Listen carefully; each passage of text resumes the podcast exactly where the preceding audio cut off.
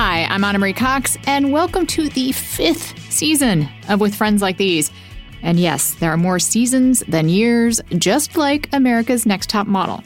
And much like your other beloved reality shows, we are changing things around the edges to keep it fresh. It's still the same show, we're just adding elements to keep you interested, like Celebrity Chopped or Ink Master Rivals. Last time around, we explored the concept of what brought with friends like these into being the impulse to convert our friends like these. This time, we're looking at another idea buried in that saying with friends like these, who needs enemies? Good intentions. We're going to look at where the impulse to help people comes from and why it so often goes wrong much as in the last edition, we'll look at this from every angle we can. Neuroscientists who can tell us where altruism comes from in the brain, and psychologists on why some people are more heroic than others. We'll talk about white saviors and failed philanthropies, and we might tell you some stories behind some of the goals and projects that you believe to be good, but in fact are not good. We're kicking off with a talk about the brain science behind our impulse to do good. Leo Christov-Moore is a postdoctorate fellow at the Brain and Creativity Institute at the University of Southern California. We talked about the human instinct for empathy and how easily it's perverted or blocked by experience and suggestion. Stay tuned for insight on the dehumanization of political opponents, the power of shared suffering, and a little something he likes to call the dictator game. Before we get started, some ads. BetterHelp is a treasured sponsor of With Friends Like These. What interferes with your happiness? On the script here, it asks to add some personal experience. What isn't interfering with our happiness these days? I mean, waking up in the morning is interfering with my happiness these days. So maybe you, like me, need some help. Well, BetterHelp is here. BetterHelp will assess your needs and match you with your own licensed professional therapist. You can connect in a safe and private online environment, making it so convenient you can begin communicating in under 24 hours. It's not self help, it's professional counseling. Send a message to your counselor anytime and you'll get timely and thoughtful responses. Plus, you can schedule weekly video or phone sessions, all without ever having to sit in an uncomfortable waiting room. BetterHelp is committed to facilitating great therapeutic matches so they make it easy and free to change counselors if needed. The service is available for clients worldwide and it's more affordable than traditional offline counseling, and financial aid is available. There's a broad range of expertise which may not be locally available in your area. Licensed professional counselors specialize in depression, anger, stress, anxiety, relationships, sleeping, and trauma. Anything you share is confidential. You can check out the testimonials posted daily on their site. In fact, so many people have been using BetterHelp, they're recruiting additional counselors in all 50 states. I want you to start living a happier life today. BetterHelp can help. As a listener, you'll get 10% off your first month by visiting betterhelp.com/friends. Join over 1 million people who have taken charge of their mental health. Again, that's betterhelp H E L P dot com slash friends. We are proud to have Hydrant as a sponsor of With Friends Like These. Drinking enough water is critical for a healthy lifestyle. It increases your brain power and boosts your productivity. It prevents headaches and increases your focus. It improves your skin and your mood. It helps your digestion and gives you energy. It prevents bad breath and it might help you lose weight. Hydrant has created a refreshing electrolyte powder that you mix directly into water to more efficiently and effectively hydrate your body. It hydrates you quickly and keeps you going for longer. Each rapid hydration mix has the four essential electrolytes your body needs sodium, potassium, magnesium, and zinc, and it packs a punch to help your body hydrate fast and stay hydrated. Hydrant is backed by research. The formula was developed by an Oxford scientist. Made with real fruit juice powder, it's delicious, it's refreshing, and comes in a variety of flavors, including the new keto friendly lemonade and pink grapefruit with no added sugar and only two grams of carbs. I am a fan of the keto friendly. I'm not keto exactly, but I like, you know, watching the carbs, watching the sugar.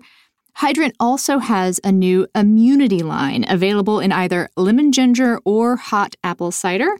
It has over 1,000 milligrams of vitamin C plus B12, B6, and D, essential vitamins, minerals, and electrolytes with ginger and zinc. Strengthen your routine no matter what the season. It's total immune support. Plus, it's backed by a 100% satisfaction guarantee. If you don't love it, send it back for a full refund. You need to try it to see what I'm talking about. It tastes incredible and it really works. Hydrant starts at just a buck a packet for a 30 day supply. Save even more money with a monthly subscription. And we've got a special deal for our listeners to save 25% off your first order. Go to drinkhydrant.com slash friends and enter promo code friends at checkout. That's drinkhydrant.com slash friends and enter promo code friends for 25% off your first order. Drinkhydrant.com slash friends, promo code friends. We thank them for sponsoring this podcast. Hydrant, where water meets wellness. Now to the interview. Leo, welcome to the show. Oh, thanks for having me. Can you tell me a little bit about what it is that you study? Okay, well, I prim- I'm primarily interested in uh, basically studying high level concepts or constructs like empathy or morality or consciousness, but trying to study them from what I'd call a, a bottom up pers- perspective. So trying to study them, started studying like how they emerge from the function and the architecture of the brain. Like we try to we try to always keep things rooted in, you know, basic like somatomotor and emotional processes um, instead of, instead of tar- instead of starting like at high level kind of bubbles and then going down and seeing what you know how those relate to the brain we try to do it from the other end and um, so that's that's led me to study things like empathy and altruism which are which is arguably like the main focus of my work um, but it's also led me more recently to study things like uh, yeah like i said consciousness um, trust um, you know how how empathy might work in artificial intelligences. Um, and I'm also really interested in um, art and and the relationships between the two. So I'm an artist as well, but I'm also I also think that art and neuroscience have a lot to have a lot of a shared history and have a lot to say to each other. But I'm just curious. So empathy and altruism; these are these really high concept ideas. There are things that we think about uh, as part of morality, as part of our interactions with others. But you study them in a lab. How do you do that? Um, so it's it's it's a, it's a, it's certainly a little bit it's certainly challenging. Um, I would say let's start with the empathy part. The empathy part's a little bit easier to study because um, we know that empathy involves, for example, you know, making mental models of other people, right? Like me imagining, you know, what is what is my friend Paul thinking right now? What are his beliefs? What are his intentions? Um, and we do that all the time, sort of automatically. But there's another aspect of it, which is you could call it the more like bottom up, or some people call it the affective um, component of empathy. I, I like to call it the sort of resonance aspect of empathy, which is this more this automatic process by which we um, sort of just feel what others feel. So if I if I see my if I see a friend of mine fall down and hit his knee, um, I kind of I vicariously feel that pain slightly. I feel sort of a shadow of it, um, and emotions as well. So we're, we're, we're going throughout the day, sort of feeling what other people feel, but also making models of uh, making models of their intentions, right? So there's their, their intentions, their beliefs, and stuff.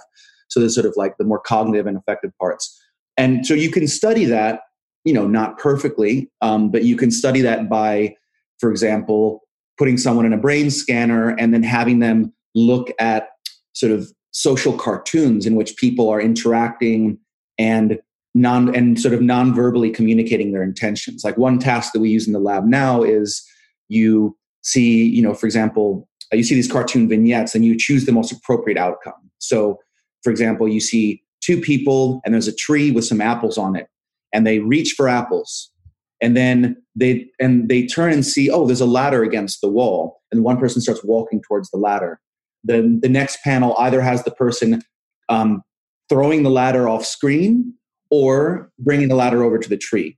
And so you kind of have, you read it. So your task is to kind of read, okay, well, what, what were, what were they most likely trying to do based on the situation, right? And that's kind of like the, men, the mentalizing, we call it, side of it. Um, so you can, you can actually look at someone's brain activity while they're doing a task like that. Um, or on the other end, and this is more related, this is more the kind of task that I, that my work is based on, you can like thankfully like i said it's it, this sort of resonance side of things the mirroring side of it is somewhat automatic so what you can literally do is put someone in a scanner and then just show them um, videos for example of a hand getting for example stroked by a q-tip or injected with a hypodermic syringe like receiving a painful stimulation or you can for example just look at people making emotional facial expressions and what you'll find is the parts of the brain that would be active if I um, were making a you know make experiencing an emotion or making a, so the associated expression or if I were experiencing pain also become act, active and you can look at how that activation that sort of resonance um, response varies across individuals and across contexts right so that's the empathy side so that's not that's not incredibly complicated right you, you're basically just putting people on a scanner and showing them images now the altruism side of thing is actually com- complicated because, um, you know, the, the, basic task we use is something called the dictator game. What the, the, so the way the dictator game works is it's a variant on a thing called the ultimatum game, where you people another person decides how to how to divide up money between themselves and you, and you can decide to accept or reject the offer, right? And people looked at that a lot what we study is a variation on that called the dictator game. So in this one, what what happens is I'm there's there's there's basically every trial I'm faced with a with a person, and I'm charged with deciding how to how to divide up a sum of money between myself and the other person. And the key factor here is that that person can't accept or reject my offer. So I'm I'm essentially dictating the terms of the share. And what you find with people is that they, um, even though there's no real motivation there to give to give any money, right? Because they can just keep all the money. If they decide to keep it, there's no there's really no consequences for for for doing so. But you'll find that people tend to give non-zero offers. So they they they, they still tend to share the share at least some of the money with other people.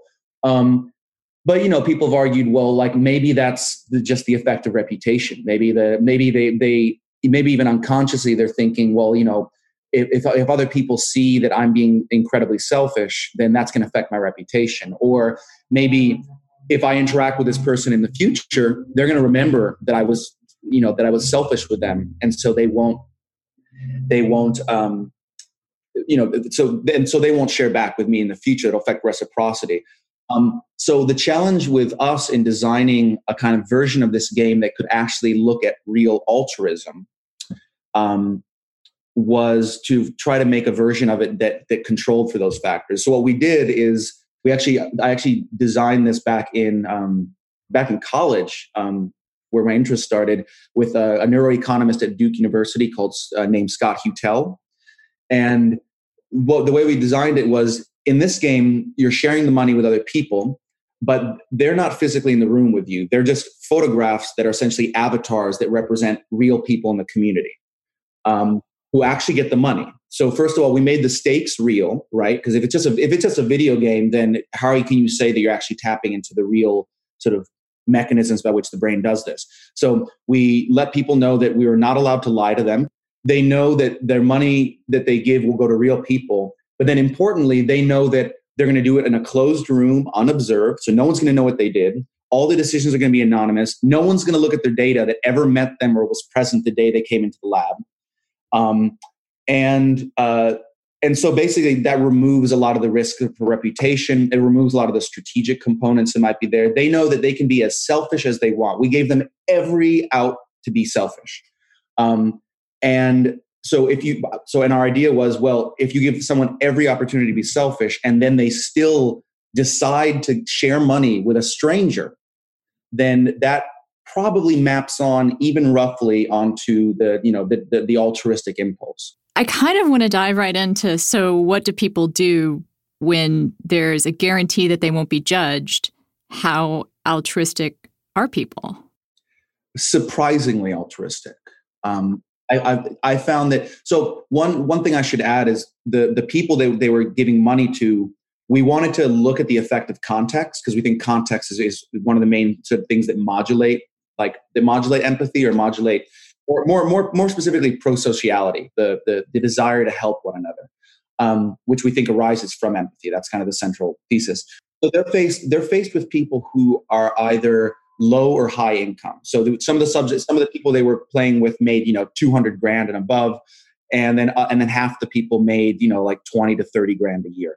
Um, we found that most people and I'm and I, and I mean like you know 60 to 70 percent of people would give anywhere between like three and five dollars out of ten to the to the poor subjects, and some people would give more. So some people would give more than half of the money, um, and then you know, and you you'd think, okay, well that's fine. They're they're they're giving money to people who maybe need it, but how about the the rich subjects? Okay, like why would any why would why on earth if the if no one's going to know what you did any money you give is less money you get. And the person makes upwards of $200,000 a year. Why would you give them any money? And still, still people on the whole didn't give didn't give zero dollars. So about about half did, but a lot but people would still give often um, some of the money some people would still give half of the money they would still make an equal share between themselves and this person who made maybe five times as much as they did because most of the subject were uh, you know university students. Um, and we and we we thought that that that alone was is is an interesting finding, right? That we still we still have trouble sort of completely discarding the welfare of another person, even if we have no strategic reason to, even if the person is much more well off than we are. It kind of it kind of it goes against um, it goes against certain uh, concepts of, of, of, you know, of humans as just inherently selfish, self-maximizing beings, which I think is uh, not really true. So that reminds me of something that I read when I was looking around on this subject bef- before we talked, which is that that resonance um, piece where we connect with others, where we uh, automatically mirror other people sometimes literally, right? Like that there's some ev- there's evidence that we literally like do the same facial expressions, do the same gestures, that kind of thing.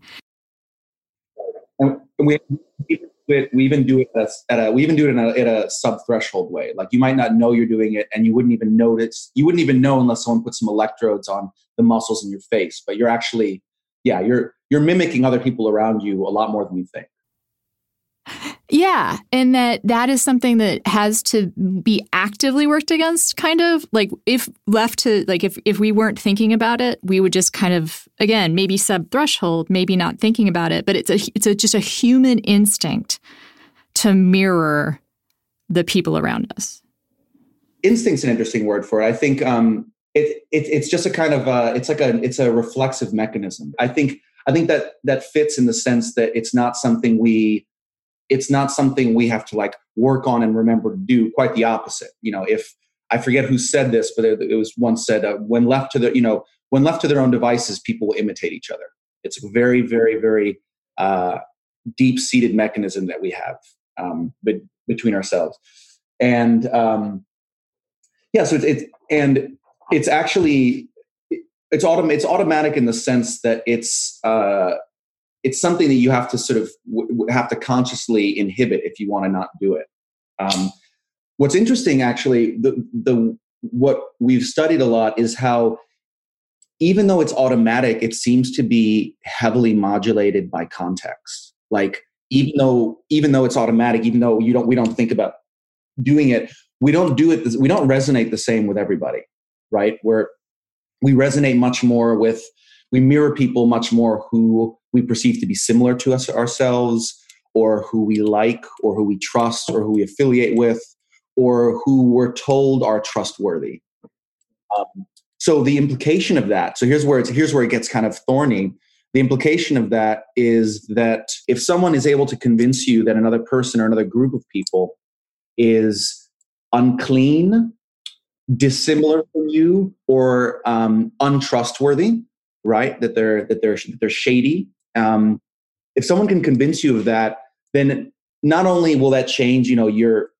sorry, your conscious beliefs about them, right? The things that you could talk about and report about consciously, um, the things you know about yourself, but it'll also influence deeper things that you aren't aware you're doing, right? It'll make it'll essentially make you mirror mirror them and resonate with them less. So you won't feel their pain the same way. You won't feel their emotions the same way which means you'll also have less sort of fine-grained insights into what they're feeling. You're essentially it helps it, it, you essentially put up a kind of an empathic block between you and that person by just telling me the right things about a group of people or about uh, a person.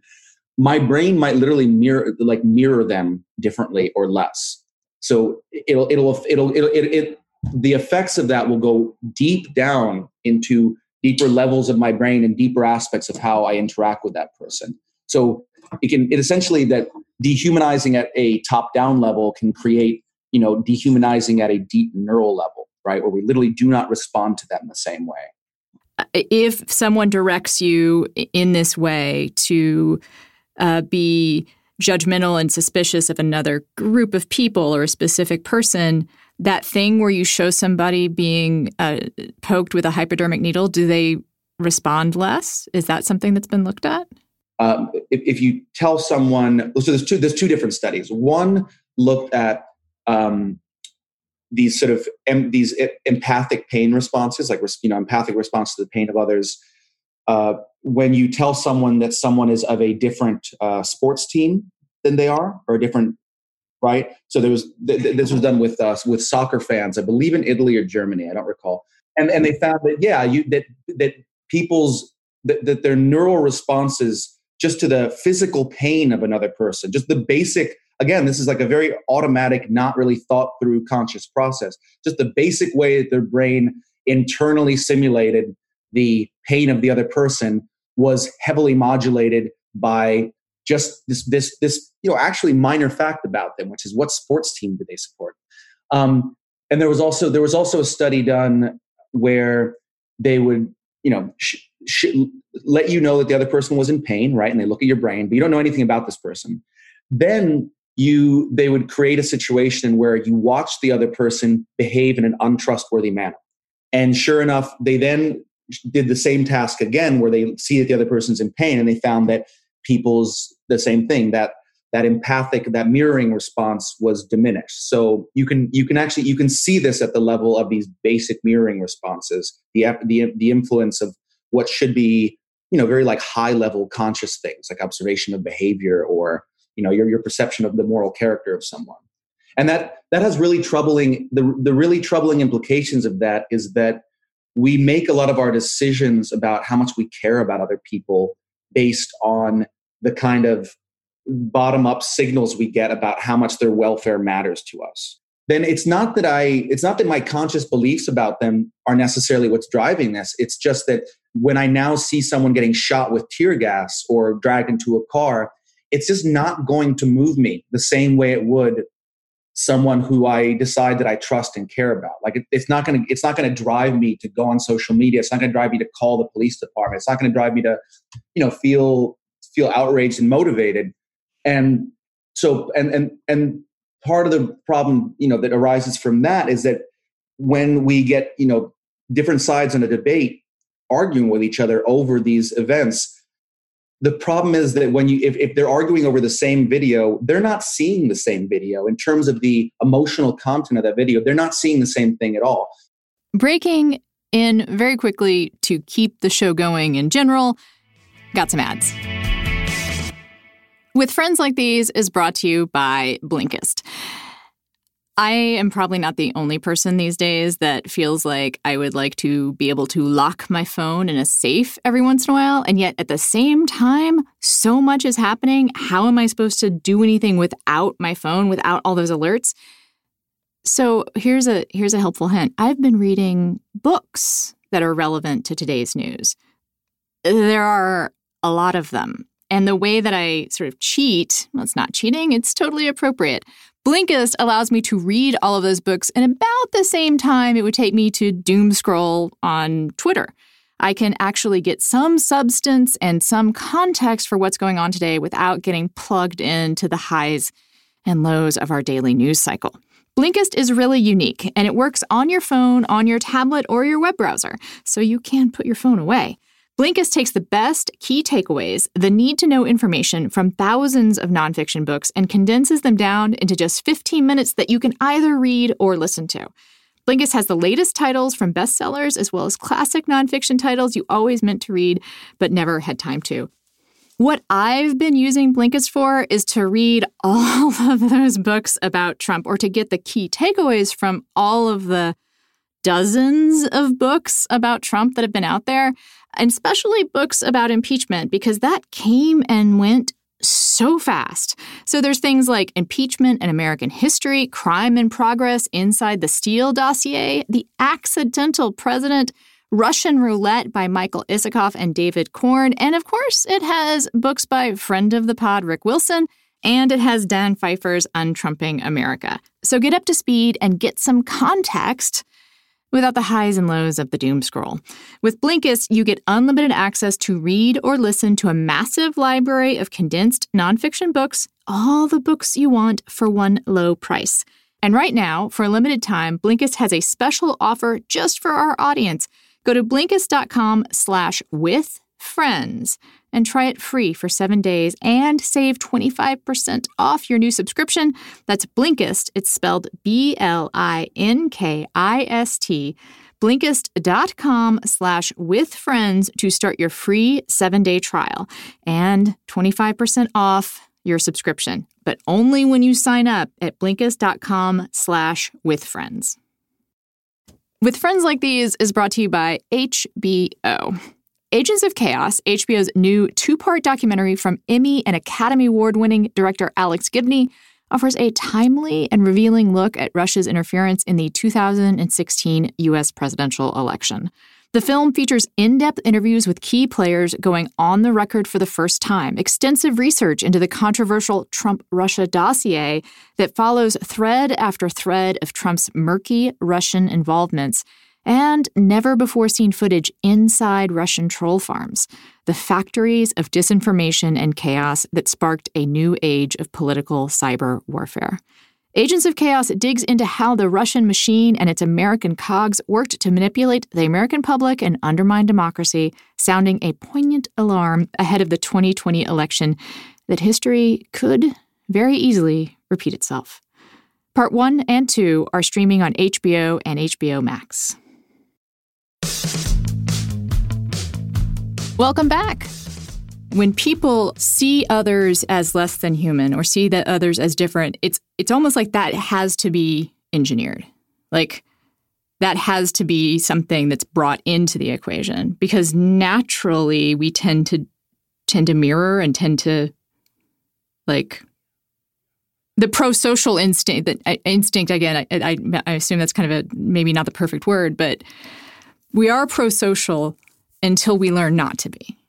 So, well, yes and no. So, we do, you know, we have this reflexive tendency to react, you know, vicariously to the states of others. That doesn't necessarily, particularly, eh, you know, as we're developing, you know, in childhood, that doesn't necessarily drive us to help the other person because the question how do you know that this vicarious distress you're feeling at another person's pain is actually happening to them and not happening to you there, there's a lot of different sort of theorized subcomponents of empathy, and we've been mostly talking about empathic concern, right? Concern for others driven by empathy. Um, but there's another aspect called personal distress, which is the just the, that's vicarious feelings of distress caused by another person's suffering, right? And this is something that you see um, I'd say more often in early childhood, but obviously it, it's a it's a tendency that ex, extends throughout life. And um, the problem with personal distress is that if unless you're encouraged to to understand that what's happening is happening to someone else and not to you, then your response to another person's suffering might be simply to avoid the situation or to, sh- or to shut your eyes or to turn away. But yes, is this connection between empathy and altruism? Because I, I, what I feel like I just heard from you was it, there's not necessarily always a connection. Like you can feel something for somebody and not actually really give a shit, maybe. Sure. So the best, th- the most illustrative example I can give is there were these studies done on children, uh, so like young young toddlers, aged I think uh, three to five, um, when they're just starting to really develop a concept of other people as separate beings that are different from them. Um, and they would show these toddlers, they'd have them in a room and they'd, they'd show, uh, they'd, they'd see another t- toddler crying. And then the, the, the researchers would, without interfering, watch the way the toddler responded to the other toddler crying. Um, and they found that there's sort of two kinds of responses. In one, the toddler would get get distressed themselves they'd start crying too and they'd maybe even crawl away or they'd go sit in a corner they basically it was a very self-focused response right this personal distress response or they would look at the, the, the other toddler crying they would actually get visibly calmer and approach the other toddler and actually try to comfort them, maybe share food or a toy with them, and try to help them stop crying. Right. So these two these two responses you could think of as different ways that the that the altruism car can work, even if it's driven by the same motor. Right. There's still this. They're still responding vicariously to the other person's distress, but what that motivates is different. And the deciding factors seem to be um, the extent to which their parents emphasized the taking of other people's perspective, the extent to which their parents did exercises with them like, how, do, how do you think this made Sally feel when you took her ball? How would you feel if this happened? You know, the extent to which they encourage them to put themselves in another person's shoes seemed to dictate the extent to which they would be driven to actually help the other person. This is a really, really important um, factor here. Like, um, feeling empathy isn't enough. You have to also understand that this vicarious response you're having is is caused by another person's suffering. It's not happening. It's not about you. It's not happening to you. So sort of mature, the the transformation of empathy into altruism, I think, in large part um, relies on this. Being able to understand that the source of our vicarious pain is someone else, and hence the person we should help is them, not help ourselves. This idea of the imaginative leap that one has to make to inhabit the other person's shoes, right?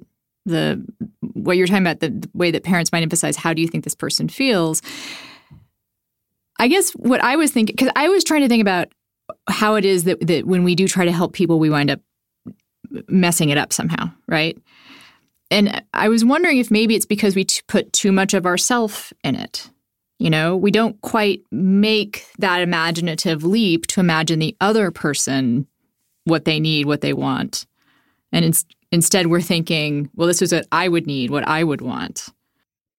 No, I mean that's I mean that's that's another that's actually a very important aspect of the perspective taking thing I was talking about, right? Is really taking another person's perspective means understanding that they're not the same as you, right? And that's that's part of that's part of mature empathy, right? So the um, this is actually something I've talked about a lot with my partner and with um, a lot of my close friends is that it's not enough to just have this internal you know you could think of like a neural golden rule right like i don't i try to i try to encourage the things that i would that i would like i like you know i try to treat others like i would like to be treated and not harm them in ways that i would not like to be harmed right and that's all that's all well and good but if you don't have a good model of the other person then you right your conceptions of what is good or what is benevolent might not apply to that person. In fact, they may run counter to their interests, right? If you if you see someone who's sad and your first thought is,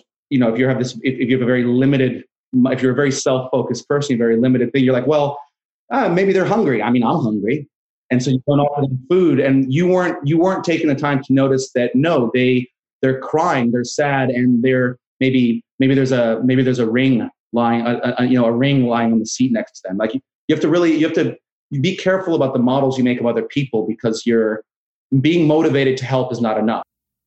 Last ad break. I promise. We love Made to Fail, a podcast that is a sponsor of With Friends Like These. A broken unemployment system in Florida, crowded elections in Wisconsin during a global pandemic, rampant political corruption in Georgia, these failures didn't have to happen. A new podcast, Made to Fail, connects the dots between these government failures and pulls back the curtain on the conservative policies that time and time again have failed the people they claim to protect. Made to Fail takes you state by state through the policies, programs, and systems that have let us down. You'll hear from the people and families who have suffered because of these failed policies and the experts who've been studying these issues every step of the way. As it turns out, these failures, they weren't by accident at all. They were by design. And if we're going to find our way out of this crisis, we need to know how we got here. Get the full story. Download Made to Fail today wherever you get your podcasts. With Friends Like These is brought to you by Ritual. We deserve to know what we're putting in our bodies and why. And that's why Ritual's founder is on a mission to reinvent the vitamin industry. Kat Schneider and her team of scientists at Ritual are making clinically tested a new normal. Not only have they obsessively researched each nutrient in their visionary women's multivitamin, carefully choosing forms that are absorbable by the body, They've also tested their formula. Science backed isn't a buzzword for them, it's the standard. Ritual left out mystery additives, synthetic fillers, and shady extras that can be found in some traditional multivitamins. And they're committed to showing you their nutrients, where they came from, and why they chose them. They call it traceability. I like to think of it as transparency because the pills themselves are a little transparent. And I've often talked about what I love about Ritual. I love that it's easy on your stomach. I love that you get a fresh, minty smell when you open the bottle. And here's an actual super substantial thing. Uh, so, antidepressants are boosted uh, by folic acid, or that's a theory that doctors have shared with me. And I usually buy folic acid separately. Guess what? A really good version of folic acid is in Ritual. One less pill for me to take. Daily changes can lead to big results, so start small today. Ritual is offering my listeners 10% off their first three months. Try it out, satisfaction guaranteed. Go to ritual.com slash friends to start your ritual today. That's 10% off during your first three months at ritual.com slash friends. With Friends Like These is brought to you by ZipRecruiter. So, one of the weird things that I've had to get to used to this year, I mean, beyond masks and social distancing and whatnot is coming to terms with the fact that I am a small business and I am a job creator. I have people that work for me. And for the past six months, I have only dealt with those people via Zoom. I am a Zoom boss. That's hard enough. I can't imagine what it would be like to hire someone new right now. Anyway, maybe you can relate to. Monica Starks could relate. She needed to hire for a pivotal role at her construction company, GS Group, but was having a tough time finding the right person, especially with so many candidates out there. So she switched to ZipRecruiter. ZipRecruiter doesn't depend on candidates finding you, it finds them for you. Its technology identifies people with the right experience for your job and actively invites them to apply which is why you should try ZipRecruiter for free at ziprecruiter.com slash friends. That is how Monica found Lamont Jenkins. She said ZipRecruiter sent Lamont's profile to her around five minutes after she posted her job because he was a great match for the role. Through ZipRecruiter, Monica's company has hired everyone from accountants to project managers to field scientists. But Monica's not the only employer who loves ZipRecruiter. Four out of five employers who post on ZipRecruiter get a quality candidate within the first day. See for yourself how ZipRecruiter makes hiring faster and easier. Try it now for free. That's right, free. At ziprecruiter.com slash friends. That's ziprecruiter.com slash friends, F R I E N D S. That's right, ziprecruiter.com slash friends. No more. Enjoy to the end. Because we've been talking about the ways that you, you limit empathy, right? And you, you, you block that gate. And it sounds like you know some of some of this is learned some of this is has to do with like our imaginative capabilities right and what we learned in that realm uh how does that get undone how do people become more empathetic is it possible I think people can become more empathetic, but the roots to that may not be straightforward. Um, so, you know, because you, you, you might think off the bat, like, okay, let's say let's say you're trying to encourage two groups of people to empathize with each other again. Um, people who maybe grown to hate each other or distrust each other. Um, you know, the, the, the, most obvious, straightforward solution would be, you know, we'll just tell them, hey, no, but these, these people are all right. They're good. Da, da, da. Um, but no, but, th- but that doesn't that doesn't seem to work. What does seem to be more what may be more effective is to kind of subtly, you know, encourage the person to come to those insights on their own using using uh, what's called like an embodied perspective. So, you know, actually encourage actually doing thought exercises where the person tries to literally inhabit the position of another person and take their and take their perspective I think I think can be helpful. So there was a study done in which they looked at different techniques for creating bonds of you know friendship and uh, affiliation and camaraderie between troubled adolescents in a reform school and it was a rural reform school and there was lots of areas to to you know run around and do exercise and things like that and they found that the you know getting them to do talk therapy with each other didn't really work um, i forget all the different approaches they tried but that you know uh, cognitive behavioral therapy wasn't very effective they found that far and away the most effective way to get these people to start trusting and liking each other and engaging with each other and forming you know relationship with one another was to have them all engage in a single coordinated task like you, you get five boys and you tell them all right see that big log I want you to move that log to the other side of the river. So they're not doing, they're not talking to each other. They're not doing anything that should be involved, like whether they become friends or anything.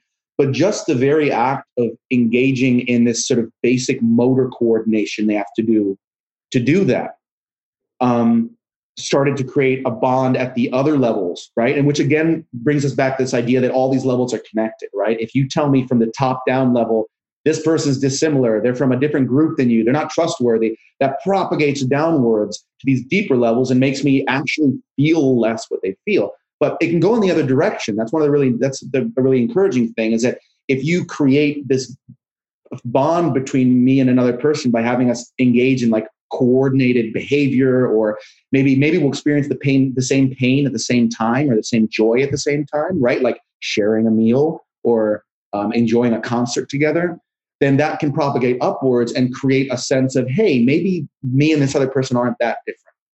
Maybe our worldviews aren't that different. Maybe our values aren't that different. So it can propagate in both ways. And so what what that suggests is that maybe maybe restoring empathy isn't just about talking to people and convincing them and arguing with them and scolding them.